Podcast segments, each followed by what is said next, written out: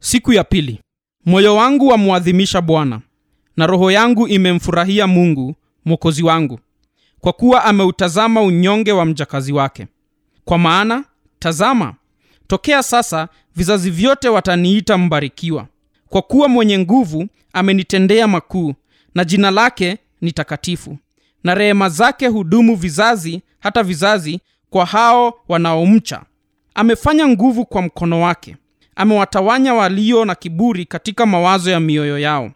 Amewaangusha wakuu katika viti vyao vya enzi na wanyonge amewakweza. Wenye njaa amewashibisha mema na wenye mali amewaondoa mikono mitupu. Amemsaidia israeli mtumishi wake ili kukumbuka rehema zake. Kama alivyowaambia baba zetu ibrahimu na uzao wake hata milele. Luka 1, 46 hadi 55 mungu mzuri wa mariamu. Mariamu anaona wazi kabisa jambo lisilo na kifani kuhusu mungu. Yuko karibu kubadilisha mwelekeo wa historia yote ya mwanadamu. Miongo mitatu muhimu zaidi katika nyakati zote iko karibu kuanza. Je mungu yuko wapi? Anajishughulisha na wanawake wawili wanyonge wasiojulikana. Mmoja mzee na tasa elisabeti mwingine msichana na bikira mariamu.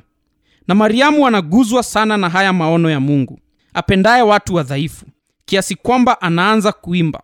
Wimbo ambao umekuja kujulikana kama utenzi wa mariamu. Mariamu na elisabeti ni mashujaa wazuri sana katika simulizi ya luka. Anapendezwa sana na imani ya hawa wanawake. Jambo ambalo linamvutia zaidi inaonekana na jambo ambalo anataka limvutie theofilo msomi mheshimiwa wa injili yake ni hali ya chini na dhoofu na uchangamfu wa elisabeti na mariamu wanapokuwa wanamtii mungu wao mwema. Elisabeti anasema luka 1:43 limenitokeaje neno hili hata mama wa bwana wangu anijilie mimi?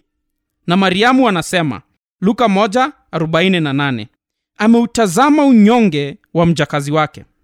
Watu ambao roho zao zinaweza kumwadhimisha bwana kwa kweli ni watu kama elisabeti na mariamu watu ambao wanaukiri unyonge wao na wanafurahishwa na kujishusha chini kwa mungu wao mwema